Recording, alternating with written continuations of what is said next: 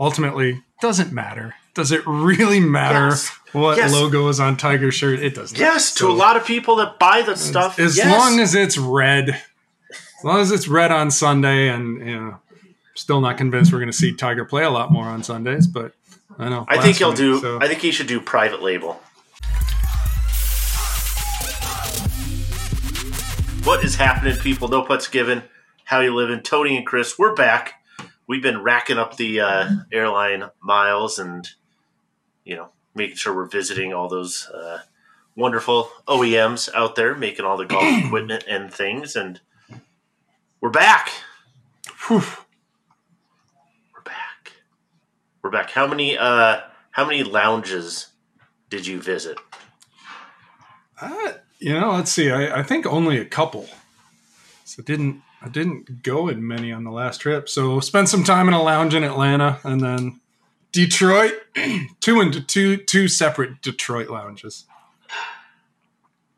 Didn't even didn't even make it into the the little one in San Diego this time. So It is one of the the small joys once you get to a traveling situation. The lounges. I figured I have to basically eat roughly hundred dollars worth of food over the year to make my lounge access credit card worth it. So, uh, hey, United, you are losing money on me. But anyway, speaking of deadlines, which I wasn't speaking of, but it doesn't matter.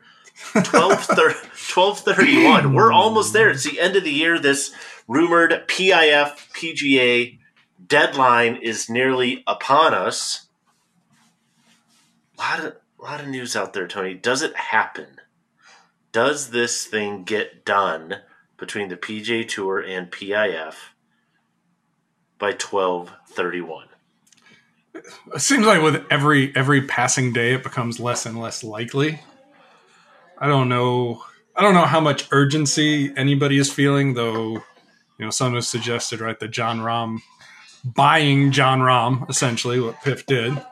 Uh, they purchased Jon Rahm for 500 plus million was kind of the shot across the bow that was basically look you know we can we can keep spending money like this until we get it done you know we'll buy everybody if we have to because i think it's I think we kind of knew it, but I think it's fair to say like everybody has a price. We know through equipment contracts over the years, for example, that PGA Tour players they're mercenaries to some extent, to Sure. to no small extent, really. And so, at some point, the money will be worth it to everybody who gets the offer to go.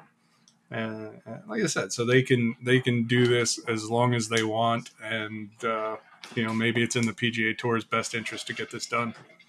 I think yeah, that that's the way that I read that too, and we can you know talk more specifically about Rahm at a different time or whatever. Because really, to me, it has nothing to do with Jon Rahm himself. It has everything to do with the message it sends, which is like he said, "Hey, we can play this game as long as you want to," and the conclusion you're going to come to is the same one you should have come to already, which is We have We more can- money than you. It's endless. We'll take everything slowly, but yeah. Yeah, I was uh, during one of our recent trips. Um, we were on one of the bus rides in a very windy area of South Carolina, and uh, That was an adventure. That was an adventure, and uh, we were sitting there chatting with Jay Wall uh, over at golf.com and you know trying to understand, you know, because it's the the money is so ridiculous. It's really, I mean, it's hard to wrap your head around, right? Like just to conceptualize a million dollars. What's a million dollars? You know, and then ten million, and in these crazy numbers, and basically what uh, what we were talking about, and he had kind of worked out the math, or somebody kind of sent the math to him that what they spent on Rahm would be the equivalent of you or I going down to not even Starbucks, not your local roaster, Tony. Not my favorite local roaster. No, but going to your local favorite gas station and getting like that, you know, cheap as hell frappuccino or you know, gas station coffee, whatever. That's you know, eighty six cents or a dollar fifty or whatever. That's what they spent on Rahm. A cup of coffee. It's nothing. No. Nothing. Nothing. So you know, it's it's kind of funny. Like you want to choose a side, maybe, but the more I stepped back and thought about it, it just it just you sort of realize it doesn't matter. The PGA Tour as a whole is a pretty crap product if you really step back and think about it in terms of the interest level, the way it's presented. We've talked about TV problems, tournaments that that by comparison compared to any other most any other sport that would occupy a large slot of TV time on the weekend. right. Your your basic tour tournaments nobody watches. No. LIV is not going to be much different. It'll have an audience just like the PGA Tour does, but on scale, nobody cares. Nobody's going to watch it. Doesn't matter if it's on NBC or if it's on CW. It's it's just not going to garner that much attention. And again, well, as we've said countless times, there are four to six tournaments a year that matter, and Right. and the four that really matter, only one of them, none of them, right? None of them are controlled by the PGA Tour. Mm-mm. So No. no. one for the USGA, one for the R&A, one for the PGA, and not I mean, the if tour. If you want to argue the players, right? I mean, you can you can put yeah, okay, Uh, you but again, that's that that's one there, of the kind of maybes. Even if you if think you're doing about a top seven, top eight, like say, okay, Yeah. you know, in, in throwing the Ryder Cup or something else in there throughout the year, and you're talking top five, seven, eight, you know, golf events. Okay, whether it's whether it's billions or millions, six figure, right, seven figure deals for uh, for LIV guys, eight figure deals. We're talking, I guess, right? right? Yeah, many Um, cases. or seven figure deals, six figure deals for tour players. Mhm. Uh, P- nobody cares. Nobody. Mhm. It's not going to increase viewership. Yeah, there's some chatter like people are going to watch less. At, at a minimum, it's going to divide the audience so long as you know PGA Tour and LIV exist as these separate things. So you know nobody wins except the guys getting the millions, I guess. So good for them, but.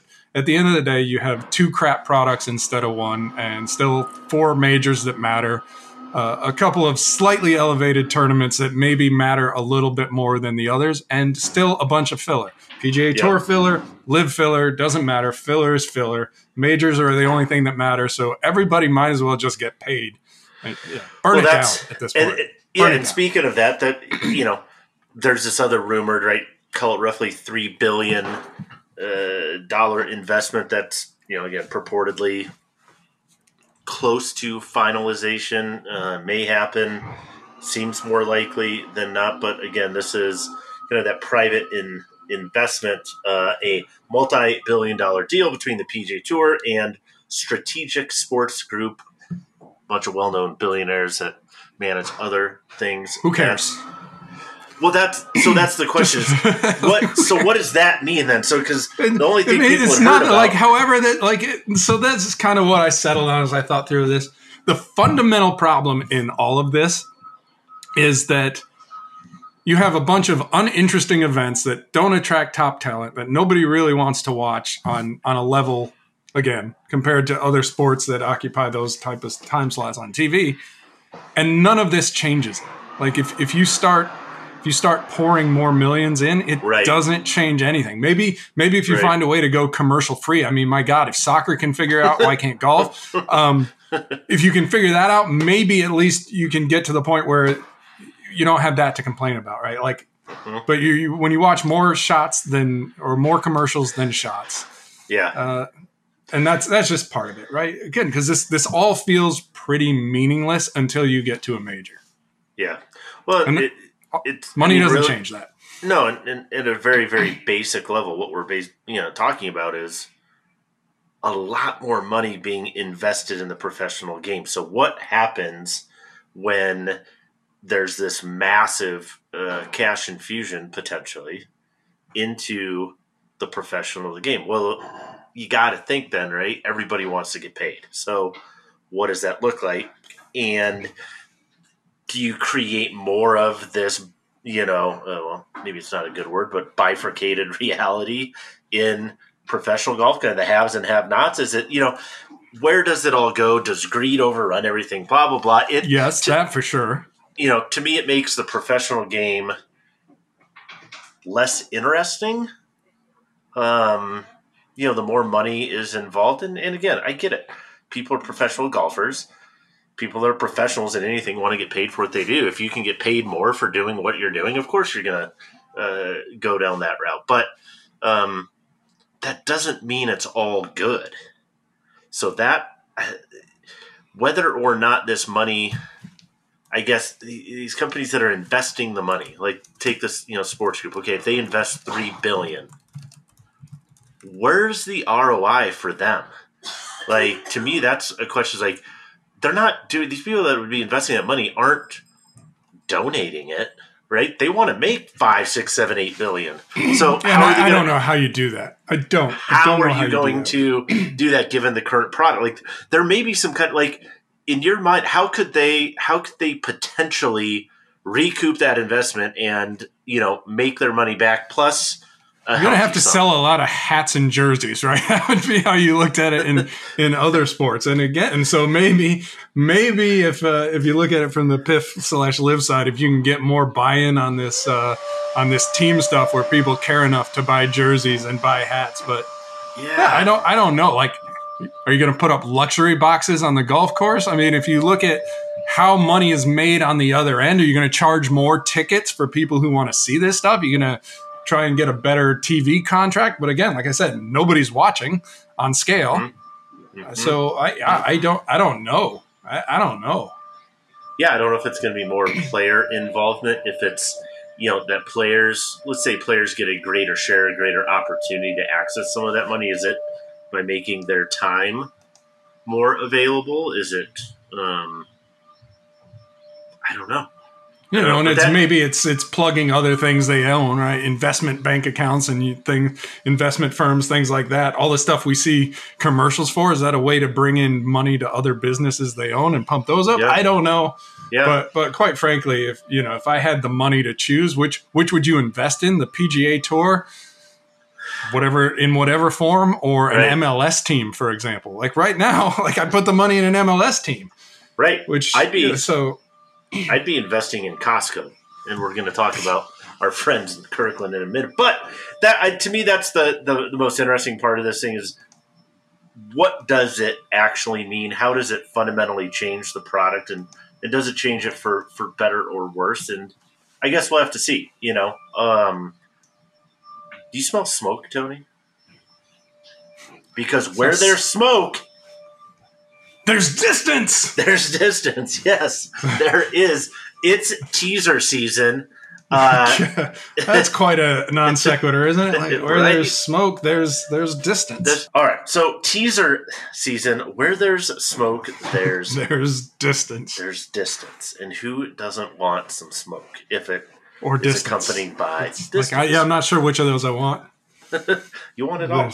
You don't want this smoke. Yes, you do want this smoke. Anyway, what is teaser season, Tony? Why why should people be interested in this? Yeah, what, this is a this is like that weird point in time where like nobody's gonna talk about their products, but they're gonna gonna tease them, start showing them off. You can uh, pause videos. You can save images and go to Photoshop and lighten them up a little bit to get a look at what's coming. But this is like, yeah, where you everybody starts to start to tease the new stuff without saying too much, get you interested without the details, get you excited. I don't know. It's it's lather, rinse, repeat, man. I know it's it, maybe we'll have to come back and, and vote on what was our favorite teaser uh, yeah, right yeah, now it's it, right now Callaway's a runaway winner, but it's also the only one. I've it's seen, early. So. It's the only one we've seen.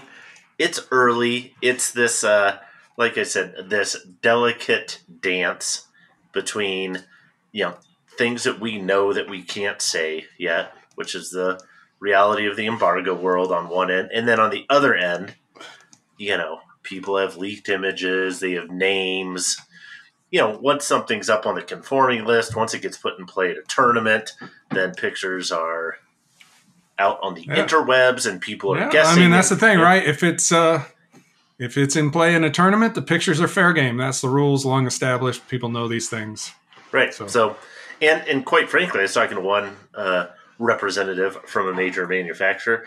They said that's actually kind of good for us. Like they, you know, we're getting extra eyeballs on a product that's yet to be released and they're paying zero dollars for it, right? So that's a nice little marketing angle for them. So we can't say everything, but I'm going to be interested, yes, to see how creative some of these companies are with it. The you know smoke, fire.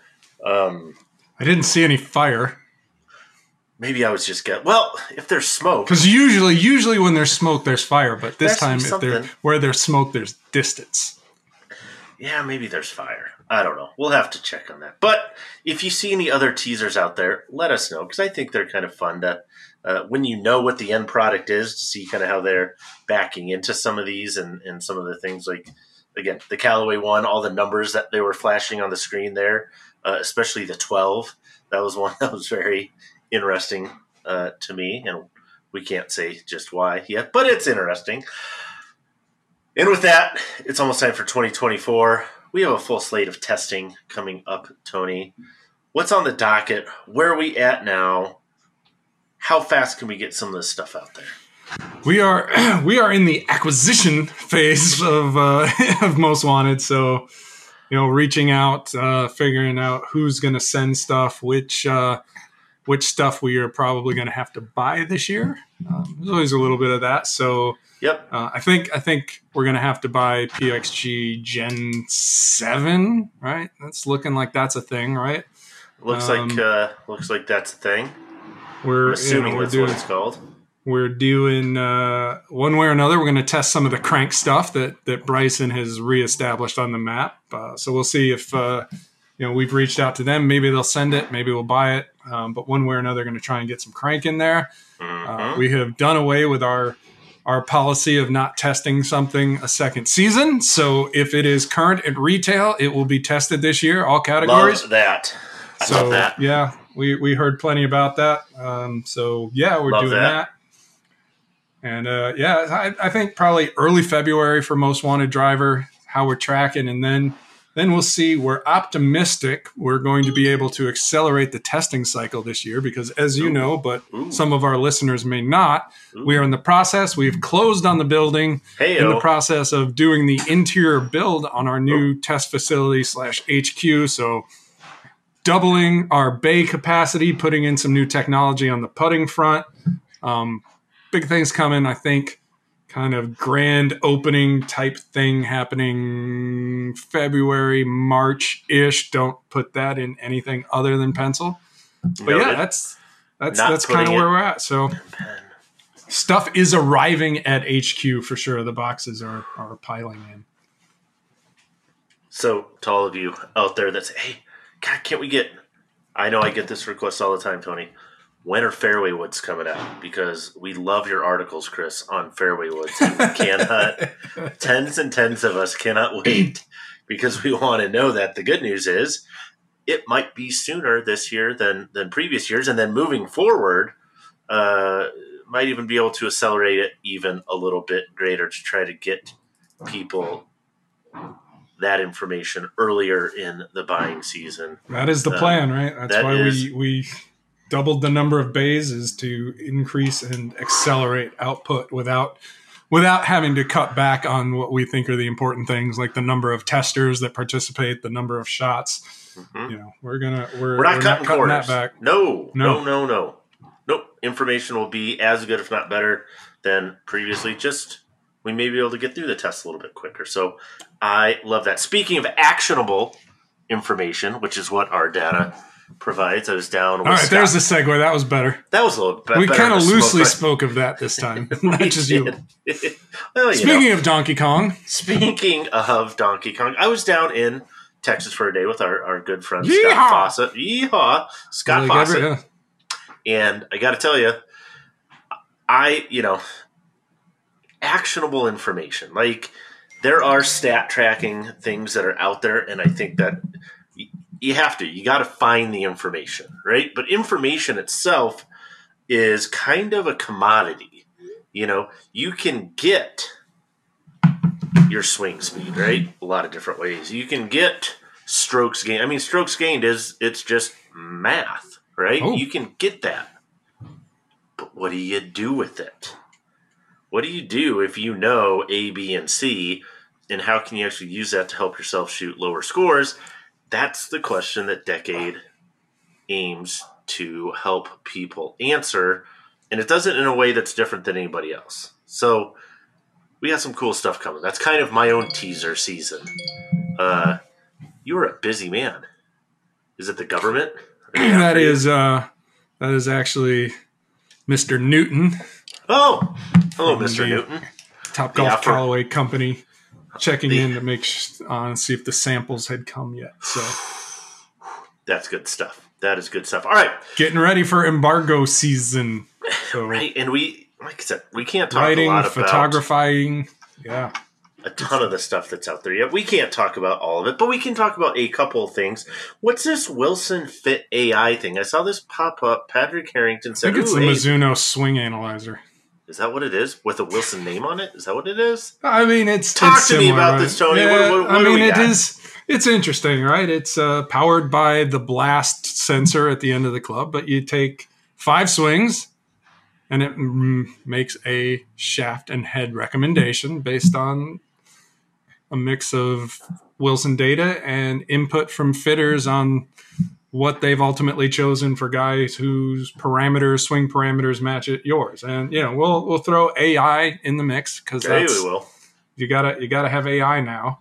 But yeah. I mean it, it Everybody reads a lot like what Mizuno has done for years, and I'm sure there's some differences and some pri- proprietary tweaks. But Hmm. you know, if I'm being honest, when we look at that, all of these things that that kind of fall under the umbrella of the future of fitting, Right. This is this is more of uh, this one reads a bit like more of the present of fitting to an extent. So Okay. um, you know we'll see, and I think it's I think it's good for anybody to have a tool like this. I think every manufacturer should have some sort of fitting technology that that is above and beyond. Yeah, hey, if you can if you can go to uh, a TXG, great. Um, if you want to pay for some of those other fitters, great. But you know, for a big box store, for example, or just about any other scenario, any type of you know call it fitting technology, call it AI, whatever you want to call it, anything that gives the fitter a head start, I think ultimately is good. And we also have to realize that that not everybody has access to fitting locations, comprehensive Right. fitting locations with full shaft catalogs, all that stuff. So anything that simplifies the process, anything that makes it a little easier to get yourself into something that fits your game better is ultimately great. But in terms of like breakthrough slash groundbreaking, hey, it's good for Wilson here, like I said, but you know, the the on paper read is this isn't wildly different than some of the stuff that's already in there. Yeah, the thing I, I I think the thing that I like the most about this product, which is similar to like so what I like about uh, what Mizuno's done um, over the last three, four, five, seven, eight years with that is two things. One, for a fitter, hopefully makes their job a little bit more efficient. So you don't spend the first 30, 45 minutes eliminating all the bad answers, which is what I think these products kind of do, which is great. Absolutely. So it says, hey, it's not necessarily this is the exact head shaft combo that's better universally than any other one out there, blah blah blah. Like, but if this can remove, let's say there's a hundred options out there for you, maybe this removes 95 of them and says, hey, these 95 are not optimal. One of these five remaining ones is going to be optimal. And now you can spend the bulk of your fitting time comparing and contrasting maybe these four, five, six options. I think that's the real value of a product like this right now. Is that the future of where fitting's going? I don't think so. We saw some stuff out at Ping that I think is more in line with what something like this could become and, and the stuff that Ping is uh, is launching. And I don't want to talk about too specifically because I don't know what's out there or not yet. But that what Ping is doing is the future of fitting. I think at least on the kind of current horizon. But I think this is something that will get people to maybe try Wilson products, and uh, that then maybe they haven't. It's a win. Yeah, absolutely. You know, so there's that. Tony, I cannot wait to hit the Kirkland irons. I think they're revolutionary. I think they're game breaking. I think you're not buying what I'm selling. Tony, my question is this why all the hype and pomp and circumstance around Kirkland irons I mean, Costco's, driver. Why? Costco's got a following. It's a loyal following because you know they're they're yeah, that, they got hey, five dollar ro- they have five dollar rotisserie chickens. They got a following. And if you hate it, you can bring it back later and, and get all your money back. Very few, if any, questions asked. And so, like, there's there's great policies at Costco that people love, but in terms of the reaction to the golf equipment, I I, I roll on this because you know I step back and, and kind of look at it ob- objectively and okay, I get it. It's cheap, and that's a huge selling point. And Sure. I suppose you can argue accessible, though. You know, if you don't have a Costco membership, not so much, right? And I would Your guess the majority, the majority of golfers probably do not have Costco membership. So I, I struggle with the, to an extent, the accessibility argument versus, you know, a sub seventy or a PXG or Takomo or talking any PXG number of brands- discount any number of brands where you can go get something for as little money as a Costco product costs in, in some categories. right. Uh, but objectively, kind of looking at what we've seen, right? The, the first four piece ball, which it's funny, right? You can still buy that ball under different names, but Sure. nobody's interested now because you can't get it with the Costco, the Kirkland logo on it. Right. That ball is really good. Mhm. The three cents have been excessively spinny. Not something I, if you make the argument that it makes Costco makes it easier for a starting golfer. The last thing I would recommend for a beginning golfer is a really spinny golf ball. So I don't, I don't think they're helping anybody there.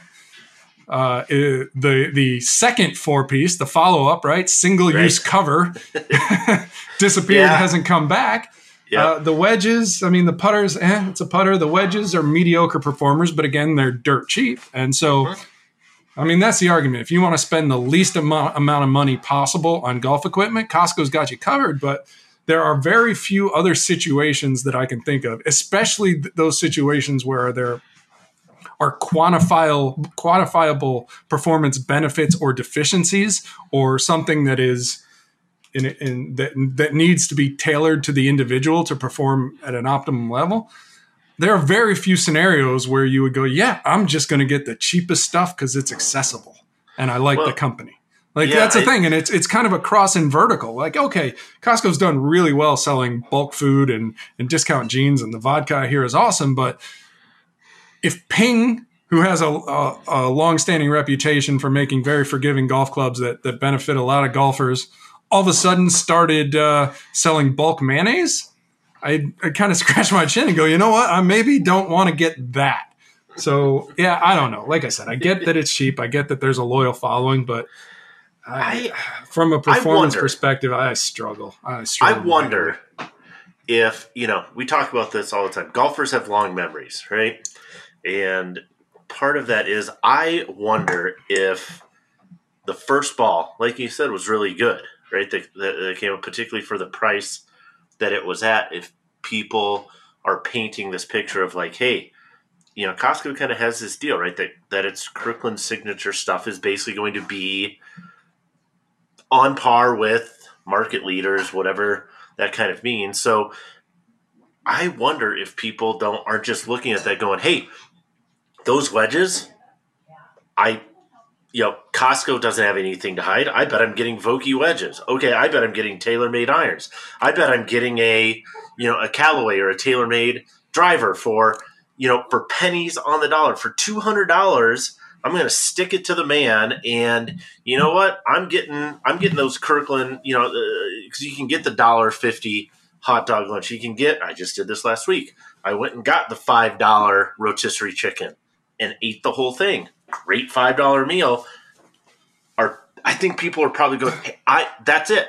$499 for some irons that are on par with ones that are two to three and times I as mean, much. and I think that's that's kind of right. If you look at where other Costco products come from, they are made, you know, basically white label by some of the leading brands, some of the top brands you and I would buy in a grocery store. Right. That's not the case with the golf club. The ball is not a rebranded Titleist as some people have surmised. Like Titleist doesn't have anything It's that would spin like that because it's a it's a piss poor design with really bad aero. I mean, there's a lot wrong with that golf Are ball. sure no manu- it's manufacturer not- is Are you sure it's not Yeah. a Titleist golf ball? yeah, right. Sure. It's just a lot, and, and same thing with the wedges. It's it's it's not. They're they're coming from like these third party factories, right? They're open mold designs. So yeah, you can a lot of this stuff. If you dug hard enough, you could probably find on sale elsewhere through other companies, but they're not Vokey wedges. They're, it's, this is not a rebranded TaylorMade or Titleist or whatever other driver that somebody looks at the sole design and goes, "Oh, that kind of looks like that." No, this is this is third party Asian factory. Not nearly the same as what you're getting from the OEMs, especially in the driver category. Dave was talking about it on our call this Mhm. morning, right? Where it's you know the sound isn't great. Yeah, It's- you're not you're not getting a six hundred dollar white No. label Callaway or TaylorMade driver for one hundred ninety nine. You're just No, not. this you're getting yeah kind of that that asian factory open mold stuff Right. is what it is But- and again like you know there are the the the law specs are a little different but go check them out for yourself go to the smt website right component Mhm. company been around for a long time Sure. there's an smt design that looks and I, and I'm not a guy who's like, ooh, that looks like this other thing. No, there Right. is Everything there is looks a- like something. yeah, Yeah. but there is an SMT design that borders on identical, a little bit different in the in the loft spec, so kind of perhaps some slight changes there. But in terms of the cavity design, the stuff that you can see, it's very very similar, and it's price competitive with the Costco one. So you know. This kind of thing, you can find it elsewhere, and yeah, maybe you want the Kirkland guarantee and things like that. Again, I get it, but Yeah. let's let's not build this stuff up like it's you know Costco is revolutionizing the golf industry with you know on par equipment. No, they- They're giving you a cheap option, and there's nothing wrong with that. But I think it's No. important to keep it in perspective as well. Absolutely. And one more plug for the rotisserie chicken, man. Because five bucks for a whole chicken, and they're big. They're good. Can't Last week, chicken from can't get a chicken from Titleist. I'll tell you that. No, you- that's true. Last week we were out at ECPC, that being the Callaway Performance Center. What can we tell people, Tony? What can we share about our experience out there? For one, I was super impressed. In a word, Yeah. I was impressed. What was your what are your initial was it reactions? was it Newton's haircut or just really? It was a combination between Newton's haircut and Loper's haircut. That's Okay, what was yeah, most impressive. yeah.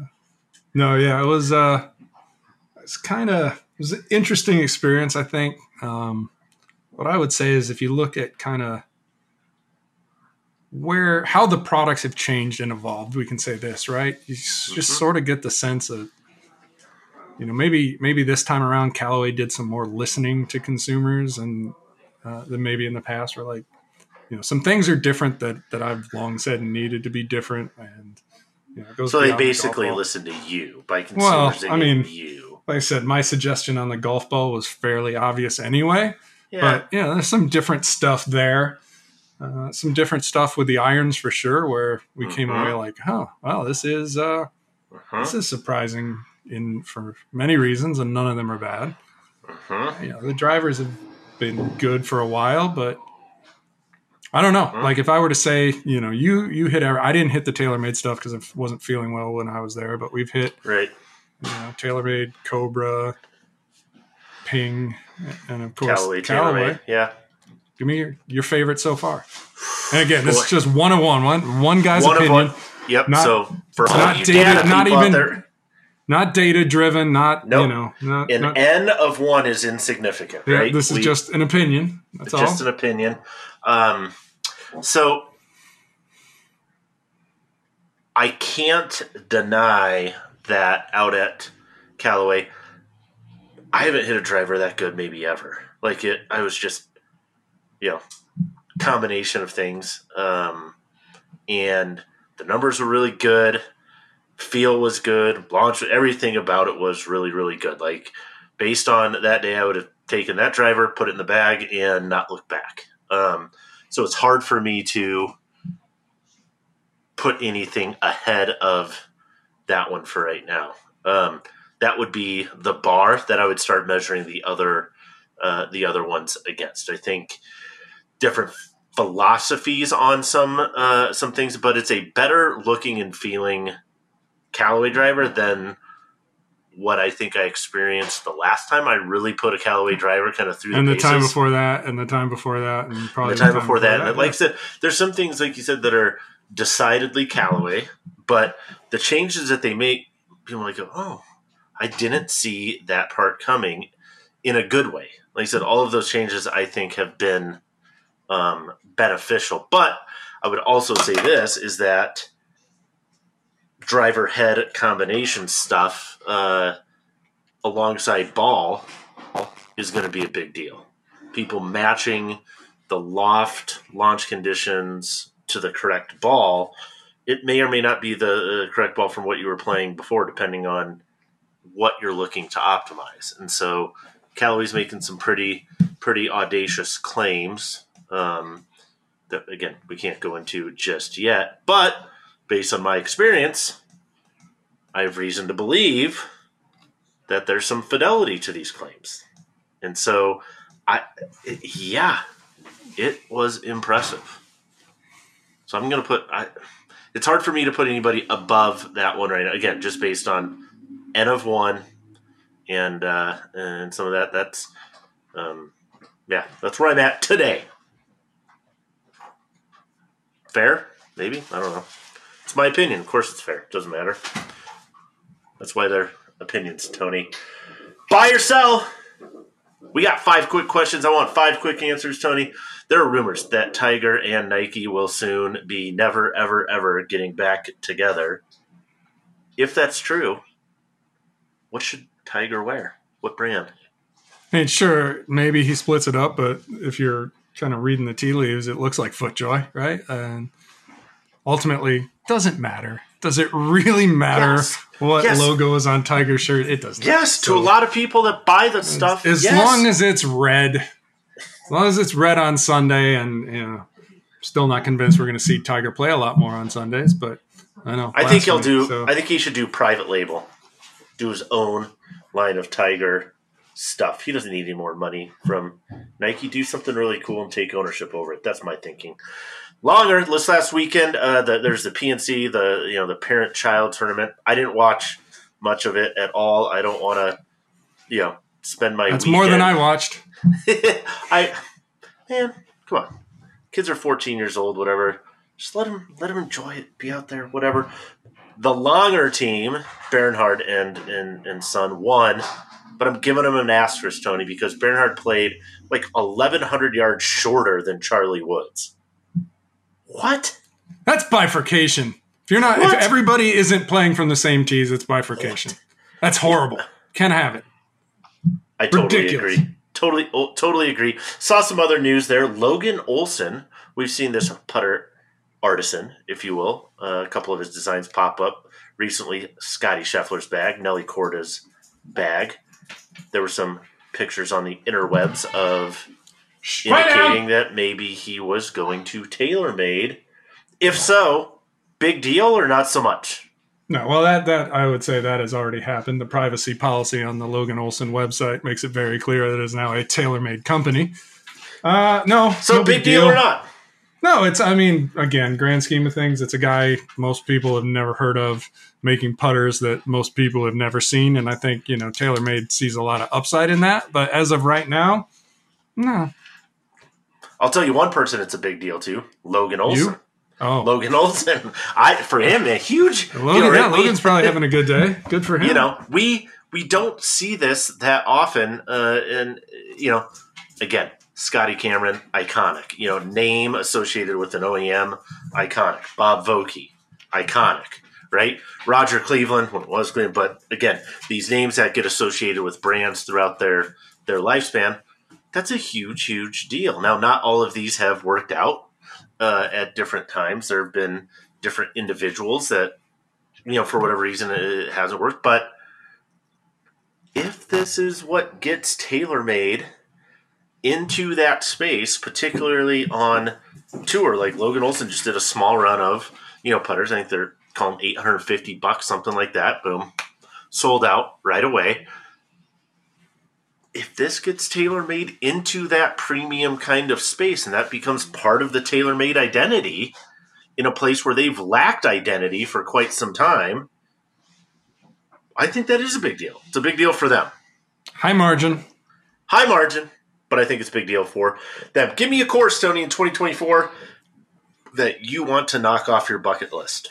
Yeah, you know, I uh, you know, anything at Sand Valley, but um, as I've kind of like as you see stuff on the twitters, on the shitters, if you will. Um, The one that, that I see that always makes me a little jealous that I that I haven't been there is Cabot Ooh, up in the Canada ooh. over there.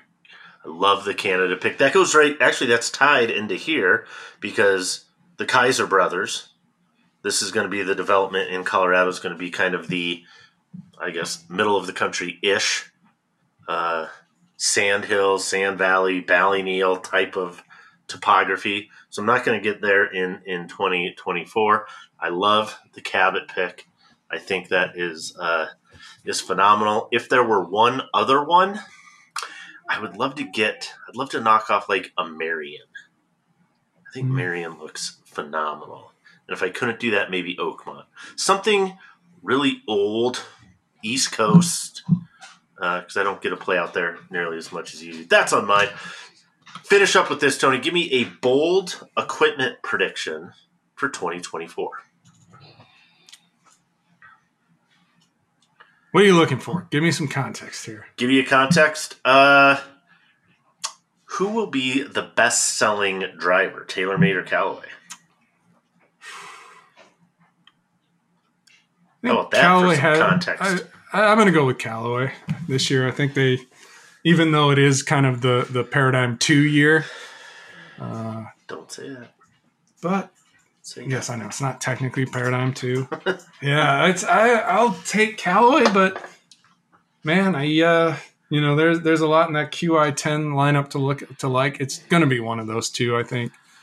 Um, it's it's ultimately to I think boil down to how well the QI10 story plays and how well uh, how well Callaway can can match it with with not having I10.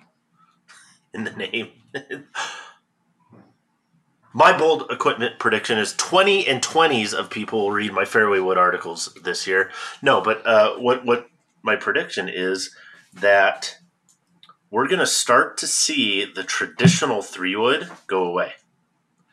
No more of just this three, you know, 15 degree three wood thing. I think we're going to see a shift toward more mini drivers where people playing two drivers.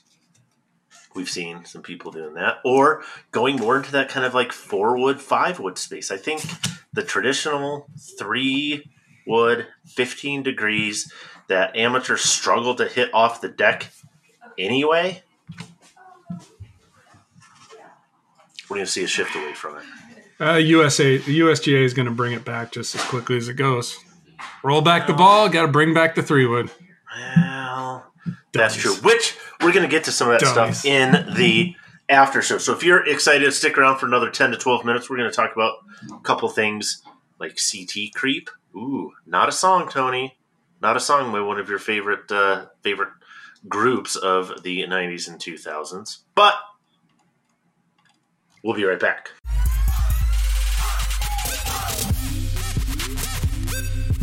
All right. We came back. Are you standing, Tony, still? Are you, Yeah, are you How's that feel? Stand- Good? Yeah, I like it. Feel more animated. It's definitely harder to stay in one spot, I would imagine. So we uh we're just gonna spend a couple 10, 12 minutes here, Tony, on the ball rollback stuff. When the actual announcement came out, where were we? Because this is maybe something that's interesting. Uh, yeah, we were in Liberty, South Carolina at the TaylorMade ball plant. Plenty of situational irony present in that. Literally, at TaylorMade's facility, we're going to be walking, you know, going in to walk the floor and see the technology. As we know, they have a, a new ball coming out uh, as as well. Um, and we get the announcement. And we had all this list of questions, right? That that we kind of talked about before. Uh, And so I just wanted to kind of recap now that there is an official announcement, now that we have had some time to maybe exchange a text message or two with with different, you know, maybe companies and and people and kind of get get a sense of where companies are at. What do we know now that we did not know then? I mean, not much. I mean, we have the specifics, but it's all kind of played out as expected, right? Rollback, gonna basically increase the test speed, decrease the uh, the maximum distance. Um, we're going to cost everybody some degree of distance. We're actually going to, if you look at the math, and I actually kind of it's kind of popped into my head. I was like, hey, wait a minute. If we look at this from a strokes gain standpoint, what happens?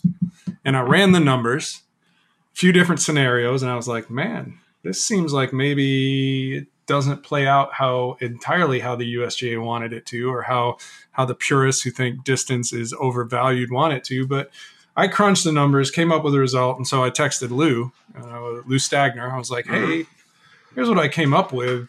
And he confirmed what I thought, and that is that uh, with a rollback golf ball, assuming basically everybody takes a proportional hit from a strokes gain metric, you actually increase the relative stroke value for longer hitters by just a tick. So basically, uh, you increase the the weighted value of driving distance and accuracy that the strokes gain metric. So Yeah, is uh, another you're- way to.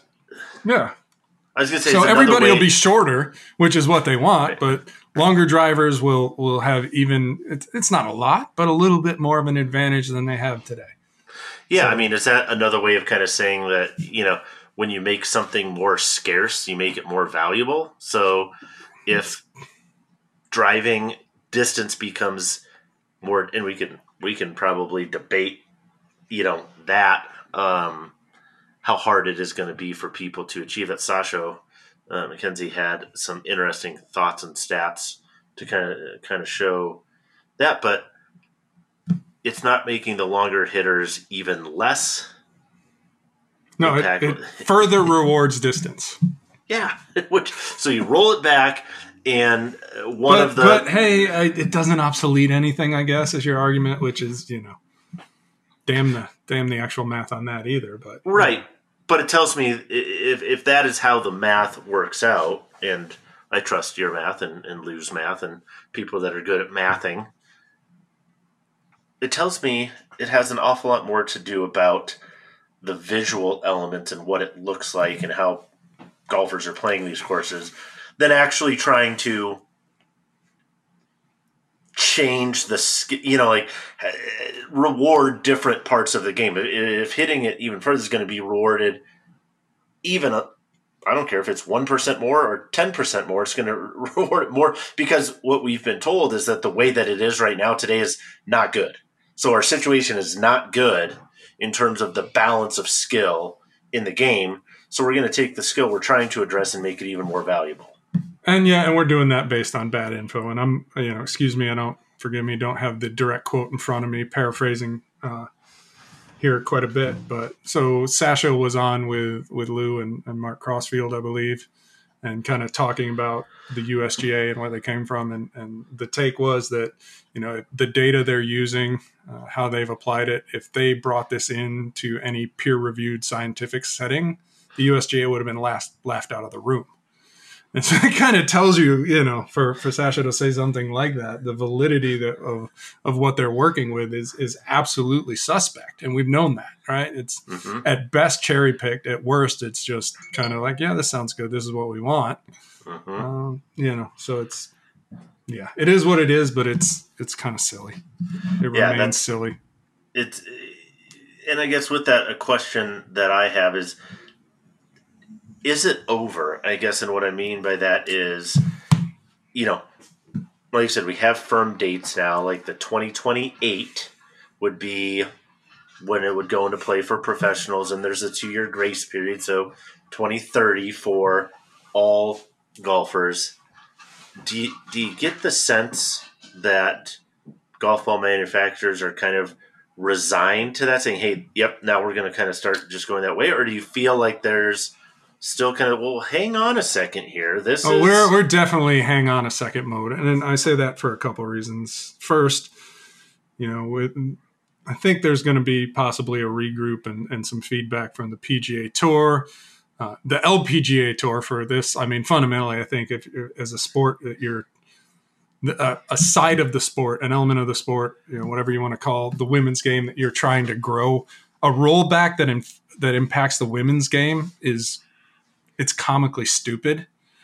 Um, so you have that like the the disproportionate effect on the game. Again, we've talked about this. How many tour players?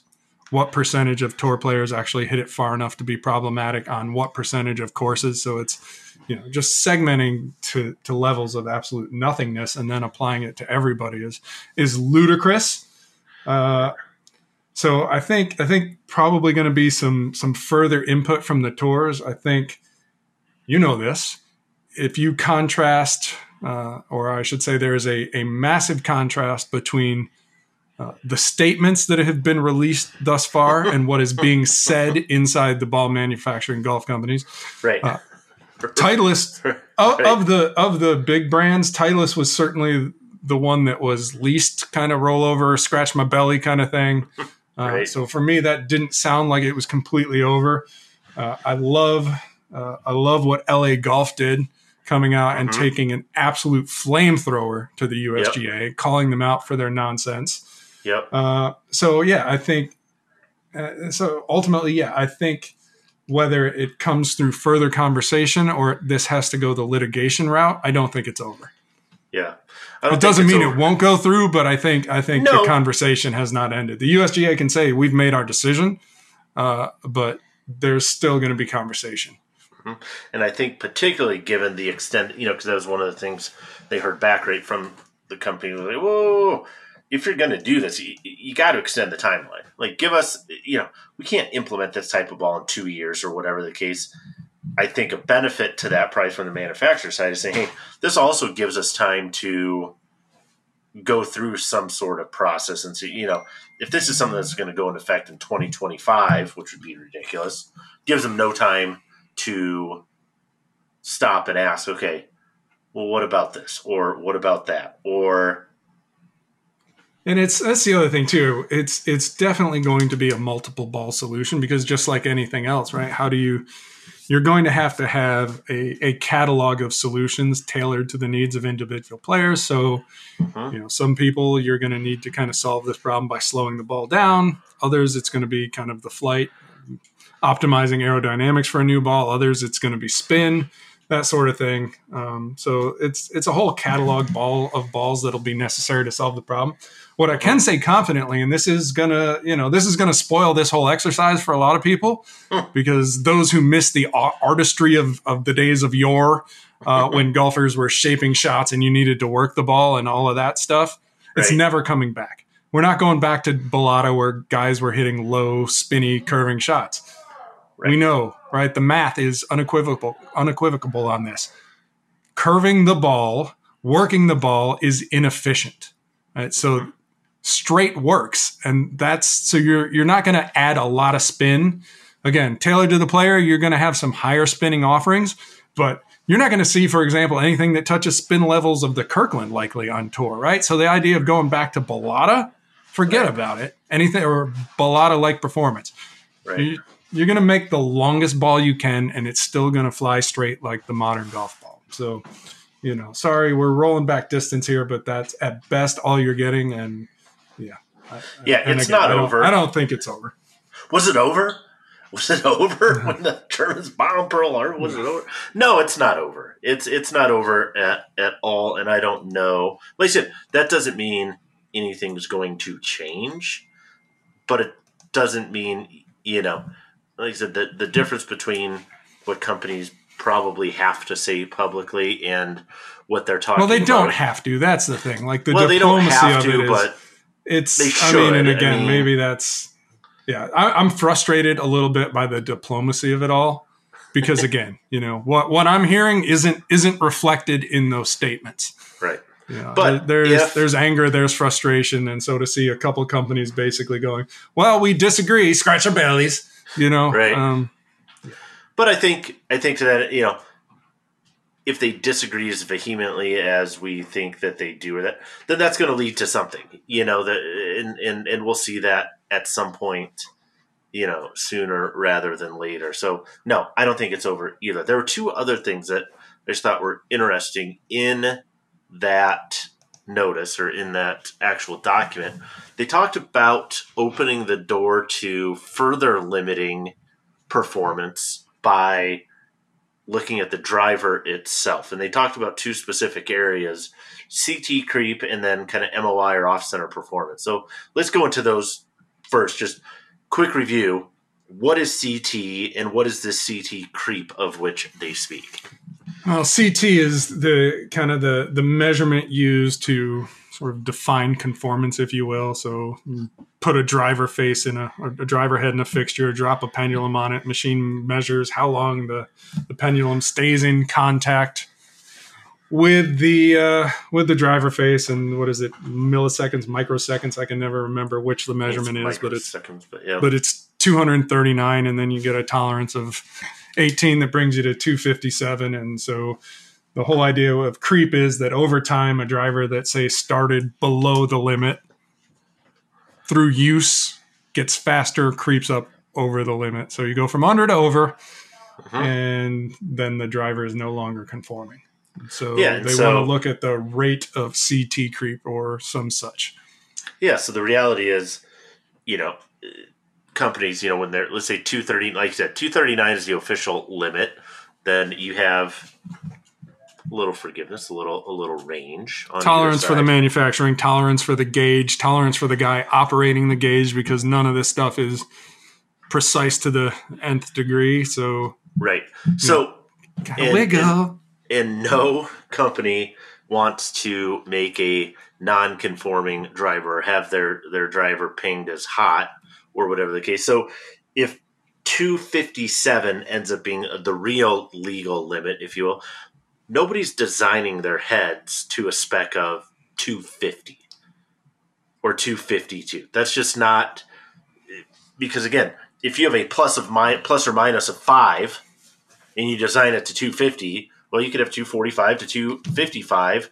You get a point or two of creep. Now you got a 9 Mhm. it- it's not worth it, right? I mean, it's just No, this one this one it. strikes me as is silly at best, and it, it does feel like it's kind of an end around because we know the USGA hasn't loved that that people are using the tolerance as a loophole. They want everybody designing to 239. And we know everybody's CT targets are in the 240s, mid Right. 240s.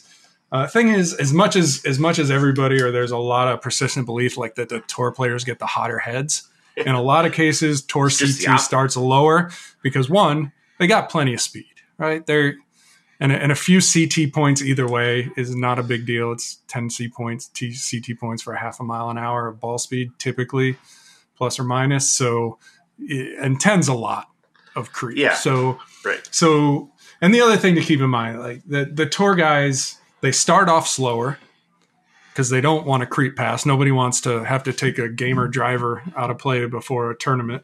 Uh, Mhm. so they're checked all the time. And so, you know, these, these, it feels like just a way to push everybody back down to 239, which is fine. This is not, again, because it takes, you know, quite a bit of CT to, to generate any real speed difference right. again, I, I feel like this is just an end around to get people back in line. I think it, it's almost pointless because it's it's not going to be an issue at the tour level because again, we're starting lower, we're testing Right. frequently, we're staying under that that 257 number uh, consistently. So yeah, maybe maybe it keeps guys like you and me from inadvertently running into a slightly hot driver, and if that's the objective, to make sure Chris Nickel doesn't have a driver that that's closer another- to 260 to 240. Okay, but Right. yeah, Right. And, and enjoy again, that one step on the fairway. I was going to say, we're short one. talking at most about one step. So don't worry about it. But the other one they snuck in there was this idea of driver performance on, on off center hits, right? And again,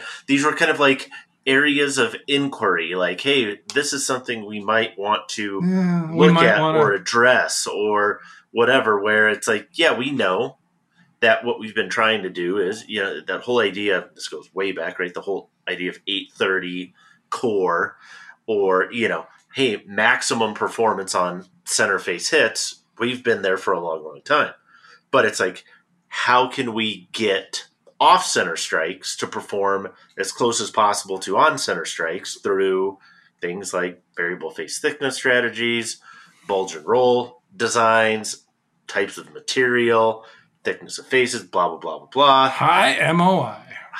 Why put this in there? What What do you think the USGA is thinking? Or why, I mean, why this put this one, one, this one is like of of all the dumb shit that's come out of this, but potentially you know, what what they're talking about doing.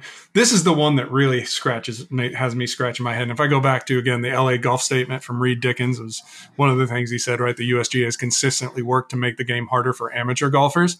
Mhm. This one, M- you're going to increase MOI because why? Because average golfers are hitting it too straight, too consistently. No, I, I can't imagine again that there's a valid argument to support that. So, and next you're saying, oh well, is it is a problem on tour? I mean, how how much are you wanting to even think about rolling this back? Because we've talked about this, right? 5900 the limit for your heel toe twisting Right. how how many if you look at the drivers that are played on tour the vast majority and yeah we you know we've talked about hinted at, at what ping is working on with with the 10k and you know there's Mhm. some other stuff stuff coming in that uber high moi space but by and large and yes there are exceptions and by exceptions i mean a few guys but right. high moi is not getting played on tour there are No. way more tsr 3s than tsr 2s for example Or right one for that matter. right these guys are not they're not pushing the moi limit because moi really benefits you as you move away from the center of the face on your impact. And, and while yeah everybody on tour misses sometimes by varying degrees they're way more in the center of the face way more often than you or i. So they don't really need the moi it's a reason why you know stealth plus for example relatively low moi has driver has had Right. plenty of tour play. Uh, cobra ls drivers again you know these these tend to be built for speed for low spin for distance but not for forgiveness and so the idea that we're going to look at forgiveness right. which is something that not universally but by and large benefits amateurs and has minimal impact at the tour level on the driver i again i don't get it like this one this one i'm like this is exactly you know if you're looking to support the argument from reed dickens that the USGA is actively seeking ways to make the game more difficult for average players. This Here be a you pretty go. good one. Yeah. Oh, here you a pretty go. good one.